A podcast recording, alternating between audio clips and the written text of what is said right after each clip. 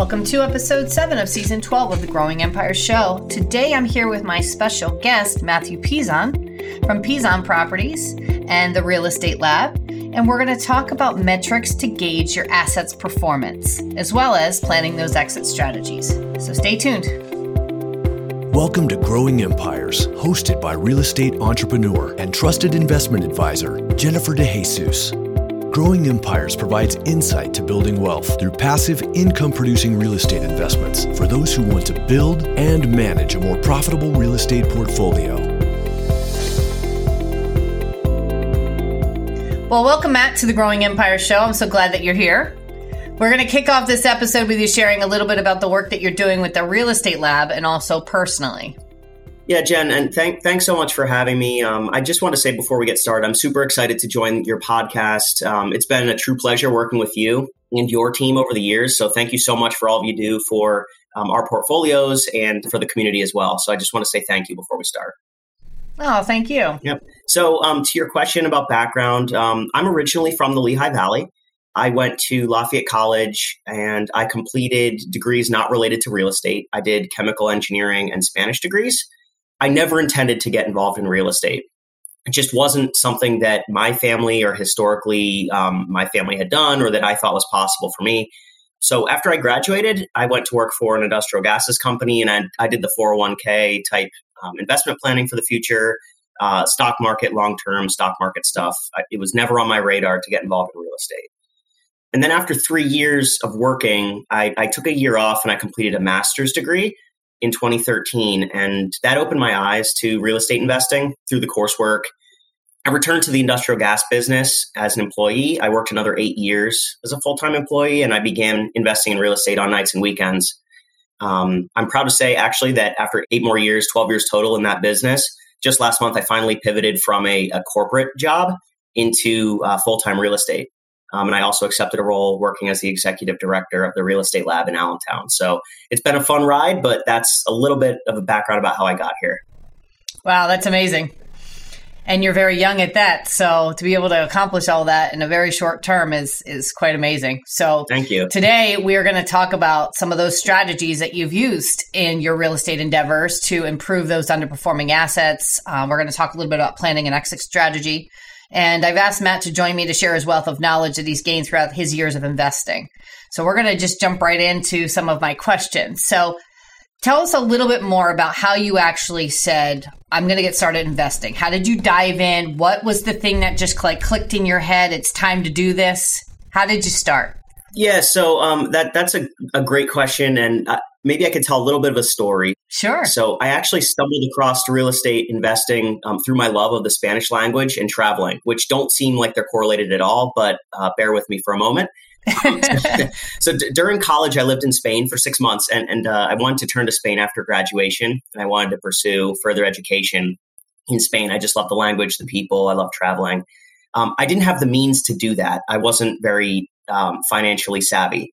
Um, so I sought various scholarships and, and ways to afford a master's degree. I hadn't even paid off my undergrad yet. I, I had been working for three years and, and real estate wasn't even on my mind. But then when I was awarded a Fulbright scholarship um, to IE Business School, I completed an MBA. I did it all in Spanish and I got exposed to finance.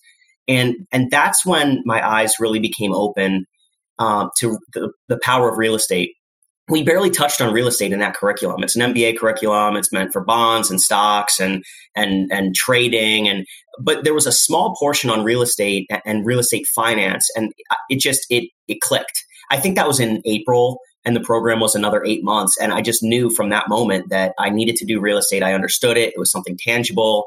Uh, it was something that I could see and touch and and so I just I knew at that moment I remember where I was and and and how it, it just it made so much sense to me. Um, and and so it was actually it wasn't even in the United States where I, I understood that I wanted to be a real estate investor. It was overseas in that coursework. So and from that point on, I I, knew once I got back to the states that I had to do this. It made so much sense to me, and I, I always had a. Um, I was born in the Lehigh Valley. I, I I always had a place in my heart and in my mind for uh, uh, renovating the housing stock locally around me. Uh, just growing up in the area. So I combined those two things. And when I, I got back in 2014, that's when I really got started. Wow, that's awesome.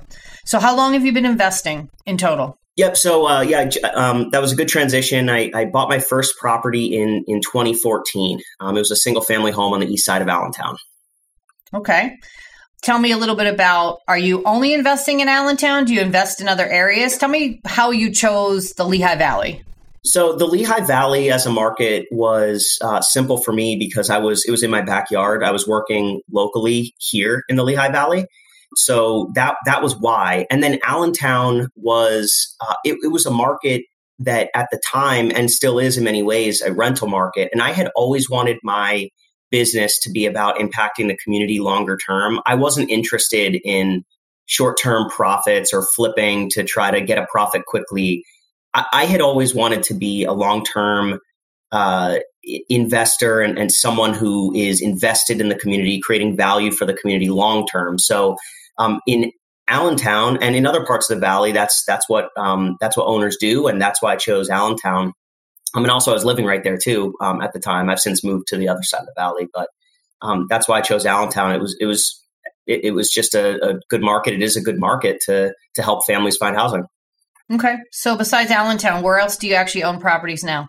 Bethlehem, Easton, uh, basically the greater Lehigh Valley. Um, I'm looking at some deals on the the fringes, the western Lehigh Valley as well, um, north.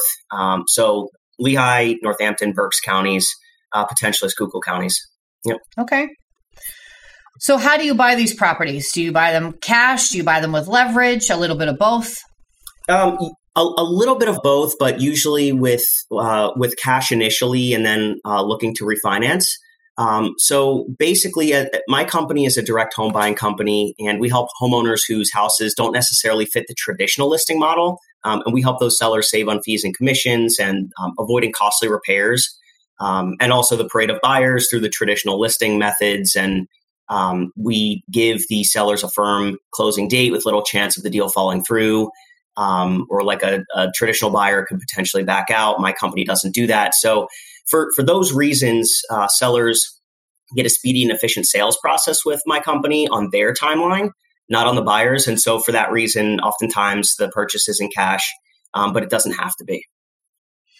So you're always going direct to seller. In other words, you're not buying stuff on market. Am I correct in saying that?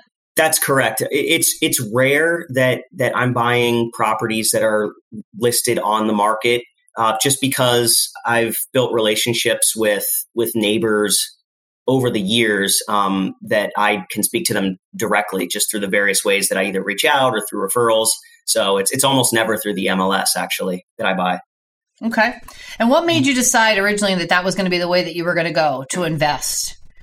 I, I, I saw the I, I, was working with a couple of, of realtors and um, I, ju- I just saw how I, I learned and also in business school I learned that business is a people business and so I wanted to work directly with the seller because I thought that um, with, with with fewer levels of different agents or other people between me and the customer, I could serve the customer's needs best by talking to them directly. Um, that doesn't necessarily work for for everyone, but I'm a local person. I'm from here, and I I want to talk to my neighbors. I happen to like working with people and and meeting others. So um, especially people that I have an invested interest for the long term next to their property. So why, why not talk to them, right? So that, sure. that was my mentality there. This must take you an awful lot of time if you're doing it yourself. So, how much time were you committing initially when you first got started? I mean, I know, I'm sure now without the corporate job, right, you can mm-hmm. invest full time. But prior to that, when you were working, how like how much time were you dedicating to this every night? Yeah, so it's. I'm glad you asked that question. So, as a newer father, I, I thought that uh, um, I had a lot of time before, or uh, you know, I thought that, or I thought that I was busy before, I should say, and and yeah. now uh, now it's on a different level. So, um, from here. um, no, it's it's a good question. It's it's about uh, I was it was a balancing act. I was I was balancing the corporate job with trying to work with sellers, trying to meet them. Well, can I meet you at noon on Wednesday? Uh, no. Okay, what about? And so it's about it's about shifting and trying to be flexible while also needing the person's needs.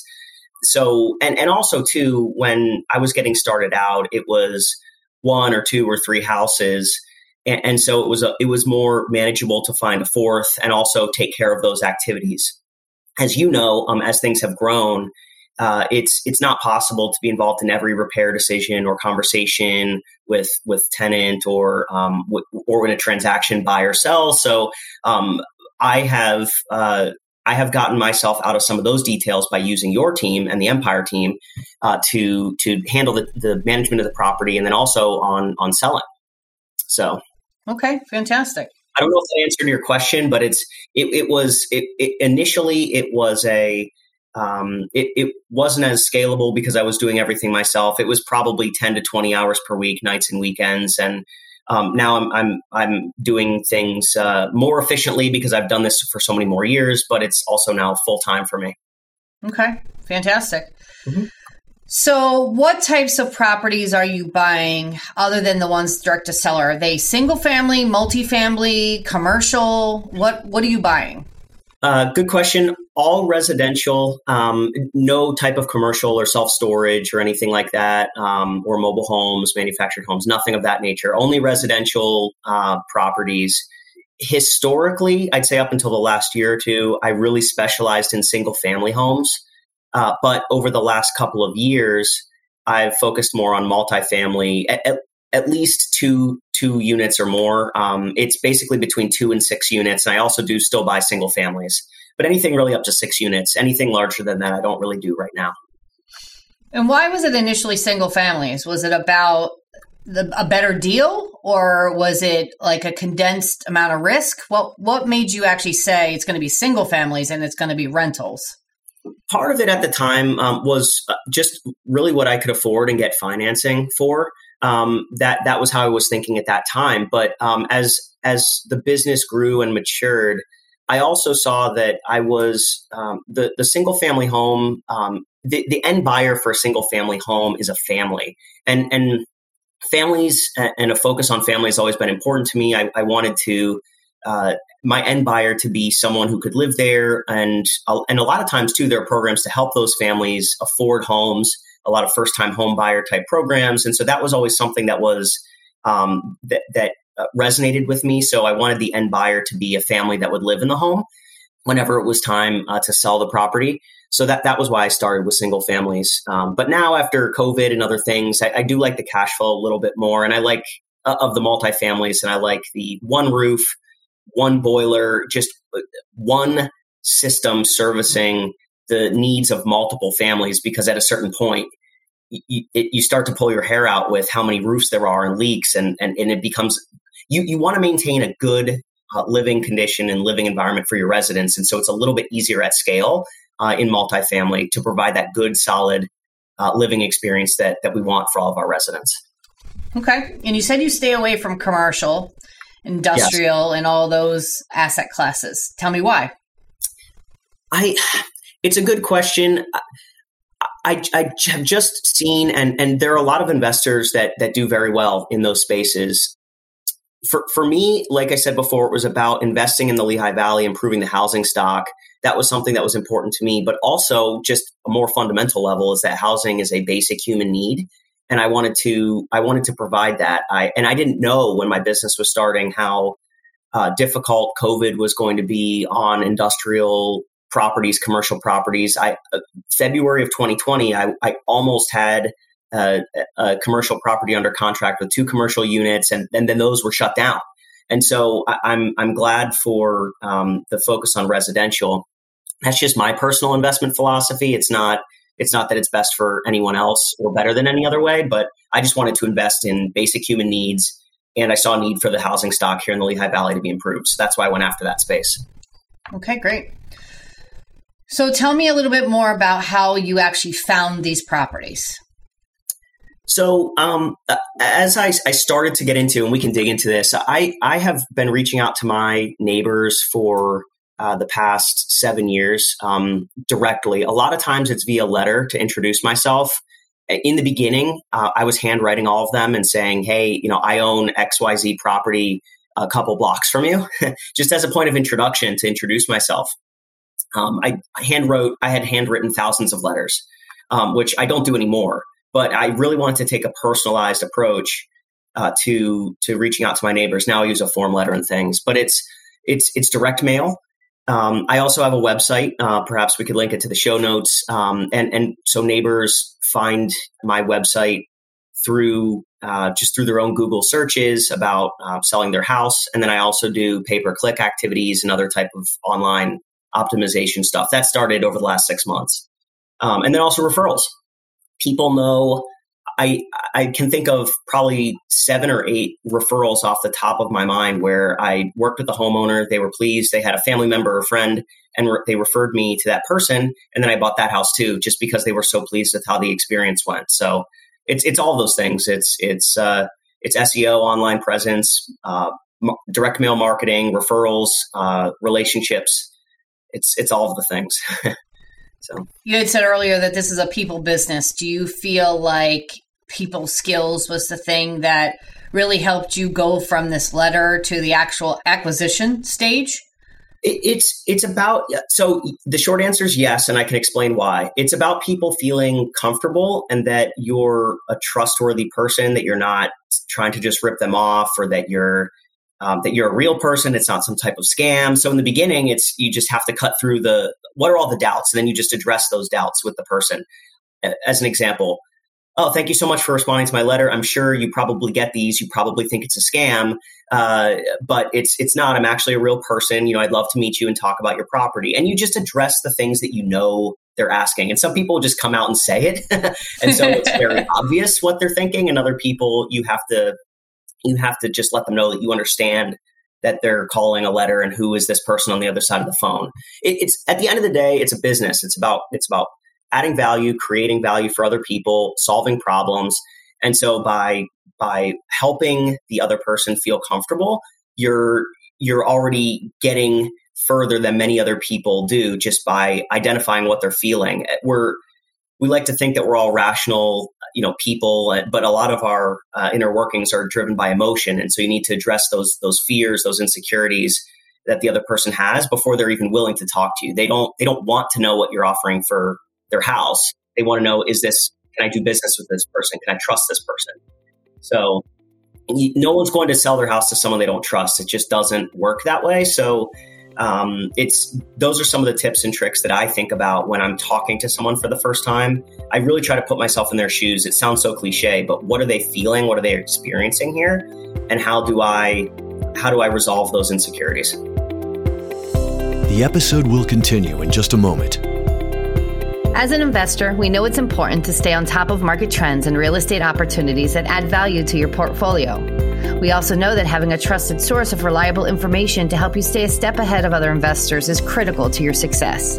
If you're interested in having these types of resources, as well as access to me and my team, I invite you to join the Empire Investment Club, a free service that gives you an easier way to make sense of today's and tomorrow's real estate opportunities.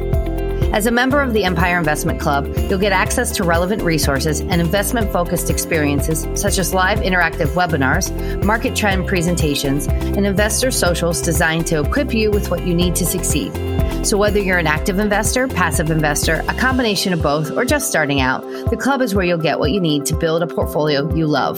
To join, just head over to jenniferdejesus.com, sign up, and we'll see you in the club, where everyone's on a journey to becoming a better investor.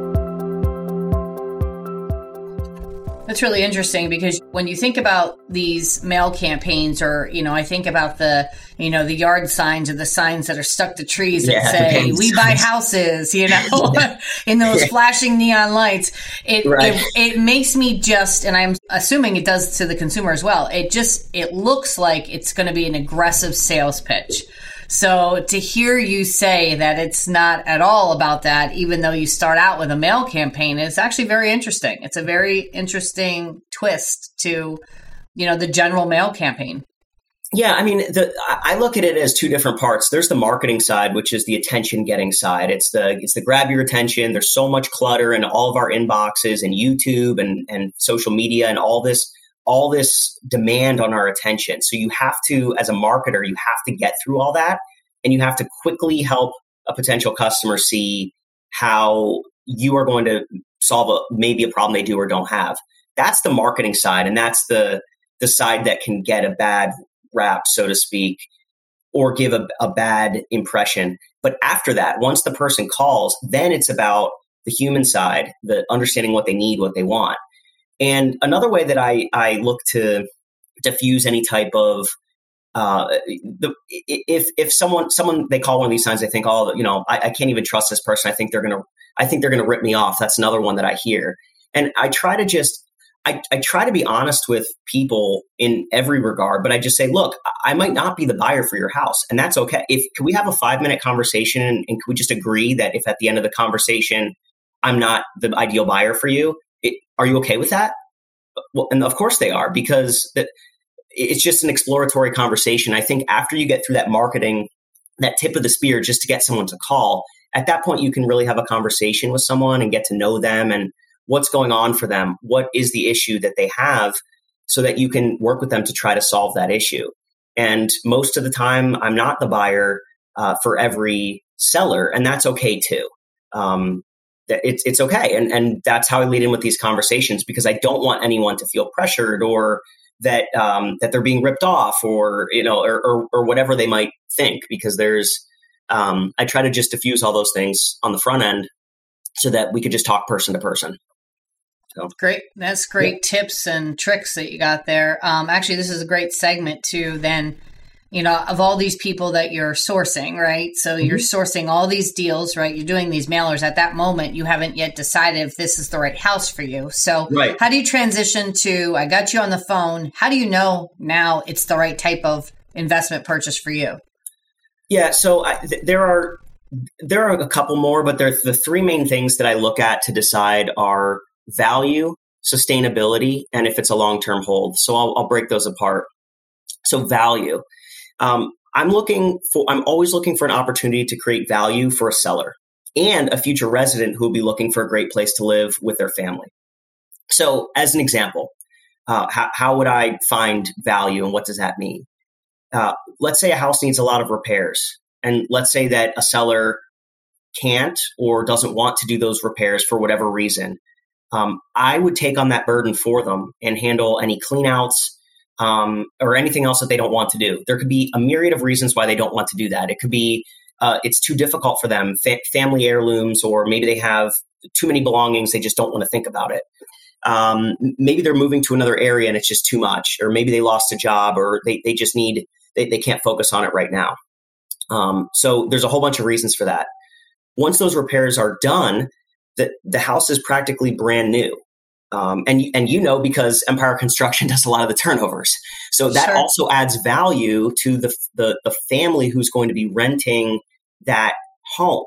It's new finishes, it's a new kitchen, it's new windows, it's new flooring, and compared to many of the other homes in the neighborhood, um, this is going to be a step above, and so we're going to create value for the family that's going to be living there. So we help the seller deal with things that they don't want to deal with. And the property probably couldn't even be sold in a traditional way because buyers want the they want the property done. They want it beautiful. They want it nice. Sure. Well, if a seller can't do that, that that opens up an opportunity to create value for that person and then do the repairs so that a, a family can live in that home and have a nicer home than the rest of the homes.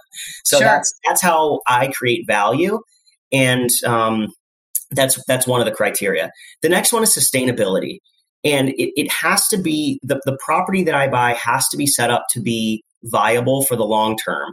Um, and what i mean by that is so financially the rental income needs to more than exceed what the mortgage and operating expenses are in order for me to be able to keep and hold on to the property and repair the property and keep it in that good condition. Um, and then lastly i mentioned long-term hold. I think with at least a five year time horizon for all of the deals that I look to buy. Um, and so I need to look at the area. Is the area a place that I want to be invested in for at least five years? What's what's the neighborhood like? What are the schools like? Are there jobs coming in? Are there jobs leaving? Uh, what's going on in that neighborhood? And uh, because I don't look to flip or do anything short term for a quick buck, that's not that's never been my model. I have to think, okay, is this an area that I want to be longer term? And uh, I make my decision based on that. Those are great points. Thank you. So, in regards to assessing the property, I assume that there's also a really critical financial calculation that you're doing. And you hear all kinds of things, right? You hear people talking about the BRRRR method, the 1% method, the, you know, the ARV method, cap rates. What do you use financially to assess? You don't have to give me necessarily all the keys to the castle, but just curious, what are you using to financially assess the property's viability? So, uh, that that's a great question, and um, I look at. Um, I, I think the way I want to answer that is when I look at properties, I track properties that are sold on the MLS and I look and see, and then I, I, I am always downtown, um, and then I go look and I see that a lot of times owners that that pay closer to or even above market value, they're unable to then reinvest in the property because they likely overpaid uh, for the property. Then they also have costs to exit that property uh, for selling costs, so they're reluctant to do maintenance that is not a position I ever, ever want to be in. I take my commitment to the residents that live in my homes very seriously. Mm-hmm. So, in order to provide a uh, an above average or even excellent living environment for the residents in my properties, I need to be at I need to be below value when I purchase the property and do all of the repairs that the seller wasn't able to do, so that I can afford to maintain that property longer term. So, generally, um, I, I like to be maybe and it, it, depends but the way that i look at it is i don't look at a strictly cash flow number because um, that can change over time. We've seen some rent growth recently and things. I, I really look at for the smaller properties what can the property trade at today? And then i like to be maybe as a con- as a convenience for doing all of the repairs and maintaining a good unit maybe 10% below that or maybe in a good case 15% below uh, what the the appraised value is, so that I can ensure that the family that's living there has all the resources that they need uh, to to have a good living experience. Um, so I, I, usually look for for the space that I'm in now. Industrial investors or commercial investors, they're not going to look at it like that. Uh, but for small residential, that's how I look at it because the comps are the value. Uh, that's the valuation. So I try to be just under the comps, and then it, it allows me to take care of the unit long term. Okay. And I assume for a general rule of thumb, it's you're kind of assessing it based on, you know, how low can I buy it plus my renovation costs. I still should not be paying over market at that point, right? I Correct. should be just around market after I add in my capital improvements or renovations. Correct. Correct. And I, I explain that transparently to the seller because I and I tell them, look, you, you you could probably get a higher offer somewhere else, but I, I look to take care of the residents longer term. I need that margin. And I one of the conversations I have very regularly with sellers is I can't take the appraised value, subtract the construction costs, and make that your offer because there's a lot of risk in construction. There's financing costs, there's refinancing costs, there's all these costs. And I can't I can't do that. And if it were if it were viable, I, I say it nicely, but if, if it were viable, you as the seller would do it.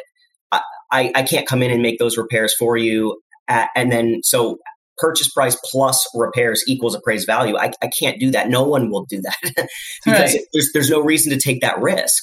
So sure. that's, that's why I explain what the margin is uh, to the sellers. And I say, look, I need to be able to be incentivized to do this, this, uh, these repairs on your behalf, but also to take care of the property long term, which I said. So that, that's how I discuss it with sellers. And I, th- I think it makes sense for them. Um, and a lot of times they're not interested in doing the repairs anyway, and it's a win win for everyone. And plus, they know that if they list the property, they're going to get lowballed by investors, probably worse than me. Someone might try to flip it, they're not even invested long term, and then they have to pay a realtor commission. So, in a lot of cases, it makes sense to work directly with the buyer. They're going to get an offer right about what they would anyway. They're aware of the condition of their property. And uh, then they don't have to deal with contracts falling through and realtor fees and all these other fees. They just take the, what they would get and do it simply with me. Plus, I imagine the time frame is shorter too, right? So oh, yes. if they really are in some kind of distress situation, it would be great to be able to complete it quickly. That's correct. That's correct. And so when I explain those things, and a lot of times it's at the kitchen table with a family, and mm-hmm. I explain these things to them, and uh, I give them the option. They're they're free to to list the property on the market, but a lot of times they they a lot of times they do, and a lot of times they they don't. It just it just depends on what they want. And like I said, it's about that's what business is. It's about people. I, I take a no pressure approach. Look, if, if, there's a better option for you, who you just met me from a letter, who am I to say that, right. that you should do something else? I just give them the options and then they they can choose. So it's, it's, funny you say at the kitchen table. That reminds me back in the day when we used to uh, present offers to people face to face, and then you know technology took over, and now there's no human connection anymore because you know we've got we've got all kinds of technology. But that's interesting. It reminds me of that. Yeah, yeah. Um, so let's fast forward a little bit. So we talked a lot about how you acquire the properties, decide what properties you want to buy, how you do your analysis, uh, make your final decision. Let's now, you've got the property, right? Let's say, matter of fact, let's even say you've got the property, you've done the renovations. Now you've got tenants in there. What are you doing to gauge the performance of the property from this point forward? Yeah, that's a that's a good question. Um, the I look at what's my so I, I'm looking at three things. What's my return on equity, my return on investment, and my IRR. So IRR is a little bit more complex. I won't get into that too much, but just know that it exists. The return on equity that I'm looking at, and, and this is something that I'm looking at, I'd say quarterly. How much equity is in the property? Meaning, and when I say equity, what's the appraised value or what could I sell the property for, less what the mortgage amount is. That difference is the equity. And I look at what's my annual income from this property after all expenses divided by the net equity in the property. And the reason why that's important is because after six or seven years or eight years, um, if a property, the mortgage has been paid down uh, and the value has gone up, it might be time to reposition that equity into another property. Some investors want to just pay off their mortgage. That that was never I never really understood that. That wasn't my my model. I wanted to take the equity in one property and then go renovate two more. Uh, because my mission is to renovate the Lehigh Valley housing stock, um, in addition to other things. So if if there's equity sitting in one property, that means I'm not doing my job. so right. um, I look at my return on equity. I'm also um, looking at my return on investment. So, what was my initial investment in the property, and what is the income of the property net after all expenses over divided by that that net that that initial investment? And so that's that's somewhat of a the, the, the return on equity is a longer term view. Return on investment is more right now or in the first couple of years. Um, and then the IRR, I'm just looking at that basically factors in my capex and inflation and uh, the appreciation of the property and all. It's the it's basically the full life cycle return of the asset. So um, th- those are the metrics that I use. Thank you for listening to part one of my two part segment with Matthew Pizon. I know you must have gotten a lot out of today's show because Matt is an incredible wealth of knowledge. So please make sure that you stay tuned to our next episode. And until next time, take care. For more information about how Jennifer can help you plan, develop, and manage a strong real estate investment portfolio, visit growingempires.com.